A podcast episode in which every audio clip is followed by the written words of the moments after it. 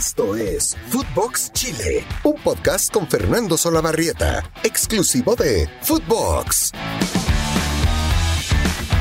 Se está jugando la segunda jornada del Campeonato Nacional del Fútbol Chileno.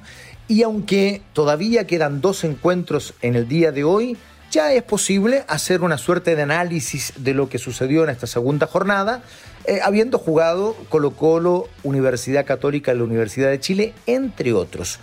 Y en el partido entre Colo Colo y La Serena ocurrió algo que a estas alturas ya no es una rareza, no es una curiosidad, es más bien una triste raridad del fútbol chileno que ha pagado las consecuencias de esta realidad que analizaremos y que tiene que ver con los delanteros extranjeros. Eh, antes, digamos que la U dio un paso adelante.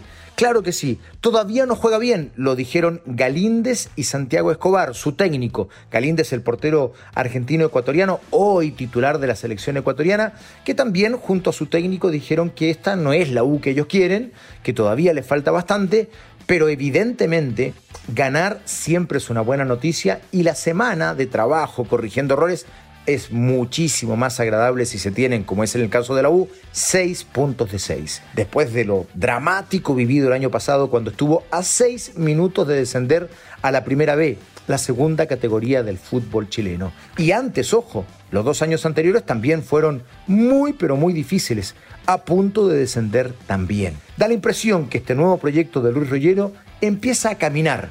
Y hay buenas noticias, porque además de esto que estamos señalando, otra vez apareció Ronnie Fernández. Le da el triunfo a la U frente a Antofagasta en el último instante del partido, en el último instante. Y me parece a mí que Ronnie Fernández hace en la U una verdadera inyección anímica.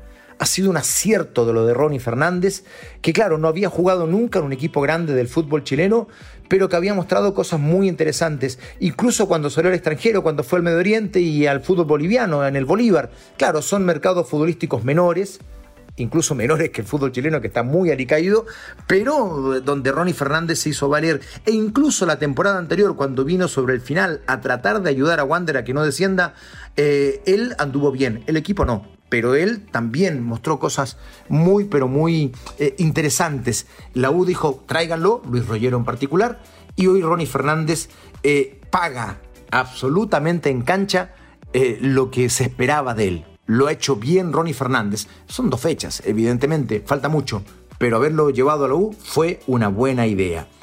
Luego, la Universidad Católica ayer por la noche le gana a Unión Española. Con autoridad, sí, pero en un partido muy, pero muy difícil. Termina resolviéndolo. Me parecieron muy buenos los cambios de Paulucci en el segundo tiempo y eso ayudó al equipo de Católica a dar este segundo paso en el campeonato de cara a defender el título y lo que es más importante, ser el único club que llegue al pentacampeonato en la historia del fútbol chileno. Repasamos la fecha. Palestino 1, O'Higgins 0 en día viernes. Gustavo Costas, ojo con él, técnico que ha sido campeón en varios países sudamericanos y que hoy está en Palestino y que es una buena noticia para el fútbol nacional. De esto vamos a hablar en un rato. Cuando un extranjero de calidad llega, se nota y se agradece. Bueno, Everton le gana a Coquimbo Unido por 2 a 0, Huachipato 2 a 1 a Audax Italiano, Universidad de Chile, decíamos 2 a 1 Antofagasta y Católica 2 a 1 Unión Española. Ñublense juega con Calera hoy y Cobresal cierra la fecha también hoy frente a Curicó Unido. No me he olvidado de Colo Colo, es que quiero de aquí desprender el análisis que les estaba anticipando. Colo Colo terminó enredándose en la cuarta región frente a La Serena y empató 1 a 1. ¿Mereció mejor suerte? Sí, probablemente, probablemente. Sobre todo en el primer tiempo perdió tres mano a mano. Gabriel Costa eh, perdió dos, dos mano a mano que pudieron haberle dado la ventaja y el golpe de knockout, porque ya a esas alturas estaba ganando Colo Colo por 1 a 0. Pero bueno, se enredó, terminó igualando 1 a 1 frente a La Serena. Y aquí ocurrió algo bien particular. En Colo Colo, faltando cinco minutos, ingresó otra vez Cristian Santos delantero venezolano-alemán de casi 34 años, los cumple en marzo, y que proviene del B corta FL Osnabrück. Se lo repito, BFL Osnabrück. No lo conoce, es que es muy raro que pueda conocerlo. Es un equipo de la tercera división del fútbol alemán. donde en la última temporada Santos había anotado 8 goles. 8 goles, nada más. Santos tuvo alguna participación interesante en el NEC Nijmegen de Holanda, primera división, entre el 2014 y el 2016. De ahí pasó a La Coruña, que ya estaba en segunda, entre el 2016 y el 2018 en el fútbol español. Em, y luego estuvo en el Alavés, también en primera división, donde anotó 8 goles. El NEC Nijmegen fue donde en 70 partidos anotó 41 goles y realmente anduvo muy bien. Solo dos años en su carrera. En Colo Colo ha jugado cuatro partidos, no ha anotado ningún gol y la verdad era difícil que ocurriera porque este jugador que en la primera división entre el NEC Nijmegen y el Alavés, únicos dos clubes donde jugó en primera división, anotó 49 goles. En más de 15 años de carrera, su rendimiento por gol, incluida la tercera, segunda y primera división, es de apenas un 0,3. Ese es el promedio entre partidos jugados y goles anotados. Triste, mediocre registro el de Cristian Santos. Entró faltando cinco minutos. Eh, y este es el centro delantero de Colo Colo. Va, por lo menos uno de ellos, ¿no? El otro es Lucero, que sí viene de la primera división. Pero Santos fue contratado el año pasado en la desesperación de Gustavo Quinteros por traer un 9 se hablaba de Moreno Martins, de Moreno Martins, y de Moreno Martins se pasó a Cristian Santos, sin, sin ninguna escala. Bueno, Santos hoy, eso sí, debe ser, y no lo digo de manera eh, irónica, lo digo porque es verdad, debe ser el, eh, eh, jugador más guapo de la liga chilena, no hay ninguna duda. Y su TikTok es súper entretenido, sus redes sociales también. Este jugador que ha sido más de alguna vez modelo y que en ese ámbito realmente parece ser una figura, ¿no? Pero ¿es eso lo que necesita Colo Colo? ¿Un centro delantero de TikTok? Bueno, durante él entró cinco minutos. Durante todo el partido en La Serena jugó Marcelo Estigarribia, 26 años. Surgió en Defensores de Pronunciamiento. ¿Qué? Sí, Defensores de Pronunciamiento. Un equipo que juega entre la cuarta y la tercera división o categoría del fútbol argentino. Allí debutó jugando en cuarta y proviene del Club Atlético San Martín de la Primera Nacional, eh, la segunda categoría del fútbol eh, argentino. Tuvo un paso interesante por el Motagua de Honduras, que no es un gran mercado futbolístico, pero allí sí jugó en primera división, hizo 43 goles, lo más interesante de su carrera. Perdón, 43 goles en total. Su mejor paso fue por Motagua de Honduras, pero hizo 43 goles en total en su carrera. Por tanto, este jugador que llegó a la primera división del fútbol chileno tiene un promedio de 0.2 goles por partido. 0.3 Cristian Santos, centro delantero de Colo Colo. 0.2 Estigarribia, centro delantero de Deportes La Serena. Es cierto, uno no puede pensar que eh, clubes como La Serena u otros de, que, que, no son clubes grandes del fútbol chileno no puedan o puedan traer jugadores de gran renombre. Uno lo entiende. Pero ¿es Estigarribia más que algún jugador del fútbol joven de Serena o de otro equipo que puedan conseguir a préstamo? A mí me parece que no. Yo no pretendo que como en la década del 90 o en los 80, incluso los 70, vengan jugadores de primer nivel, en algunos casos hasta seleccionados, no sé, la Católica del 94 con Sergio Fabián Vázquez, con Néstor Gorosito, con el Beto Acosta, tres jugadores argentinos seleccionados en un mismo equipo chileno, eh, uruguayos seleccionados, Leo Rodríguez, Marcelo Espina, Rogelio Delgado, seleccionado paraguayo, eh, seleccionados bolivianos de aquella gran Bolivia que llega al campeonato del mundo del 94. Bueno, en Chile jugaba Marco Antonio Echeverri, jugó Milton Melgar. Ese era el nivel de extranjeros que llegaba a Chile. El mercado ha cambiado sustancialmente y esos jugadores hoy van a Europa.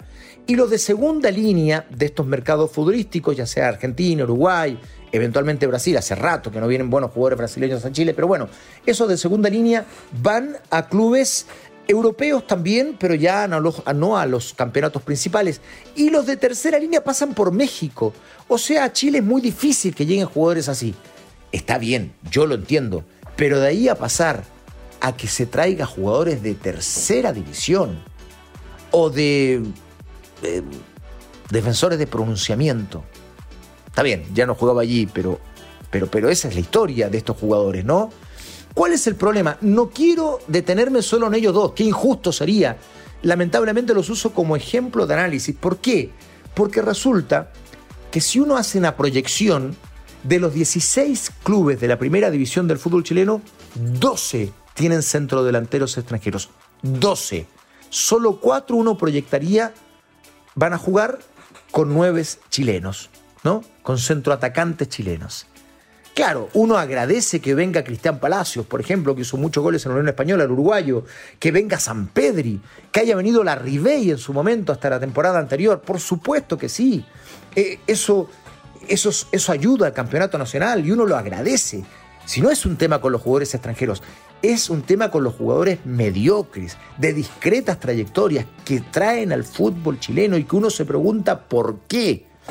Y de allí se desprende este análisis y se encuentran respuestas a que, por ejemplo, en la selección chilena haya pasado tanto tiempo que no aparezca un buen delantero centro, salvo Ben Brereton, pero Ben Brereton no es formado en el fútbol chileno. Afortunadamente tiene madre chilena y puede jugar a la selección, pero él no es producto del fútbol chileno, él es producto del fútbol inglés.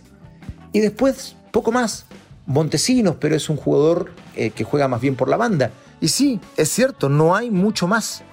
Y después uno podría, en un ejemplo en contrario, detenerse en la Universidad Católica, poner foco allí y ver que ayer, por ejemplo, en el partido frente a Unión Española, la gran figura fue Gonzalo Tapia, un chico de 19 años formado en la cantera de la Universidad Católica, mismo lugar donde fue formado Diego Valencia, hace rato titularísimo en la UC, 9 a centro delantero, pero que ha logrado convivir con San Pedri, que juega mucho más metido dentro del área, Valencia desde la banda hacia diagonales para adentro.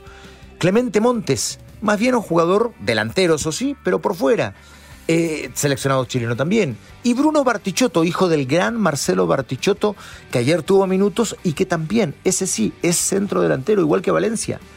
Entonces, eh, claro, uno dice, bueno, allí hay un proyecto, esos chicos los forman y los suben y los ponen, no los tapan por jugadores mediocres que provengan del extranjero. No, no, no, no, no.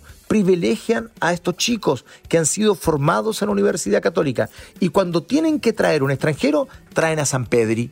Claro, hay que poner más de un millón de dólares. Pero bueno, la apuesta se minimiza, el riesgo se minimiza. Un jugador de la primera división del fútbol argentino, proveniente de Rosario Central. ¿Cómo le fue? 50 goles en dos años.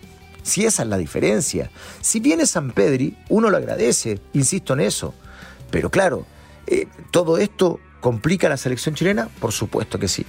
¿Por qué no hay eh, delanteros en la selección? ¿Por qué no hay nueve en la selección? Sostenidos hace mucho por Eduardo Vargas y Alexis Sánchez y poquito más. Ahora Ben Brereton, en su época Mauricio Pinilla, Nicolás Castillo que nunca se pudo afirmar.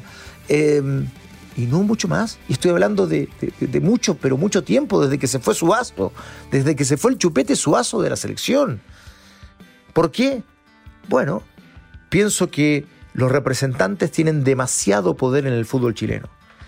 Hay corrales de representantes, o representantes más bien que tienen corrales de técnicos y jugadores, y los van poniendo en distintos equipos. Por eso, cuando te pregunten por qué Chile no tiene alternativas como centro delantero en el ataque de la selección, bueno, es porque en el fútbol chileno vienen muchos como el Beto Acosta. No, es porque los chicos no juegan. ¿Por qué? Porque la camiseta de titular la tienen Estigarribia o Cristian Santos.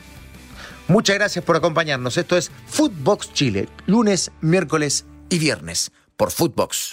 Esto fue Footbox Chile con Fernando Solabarrieta, podcast exclusivo de Footbox.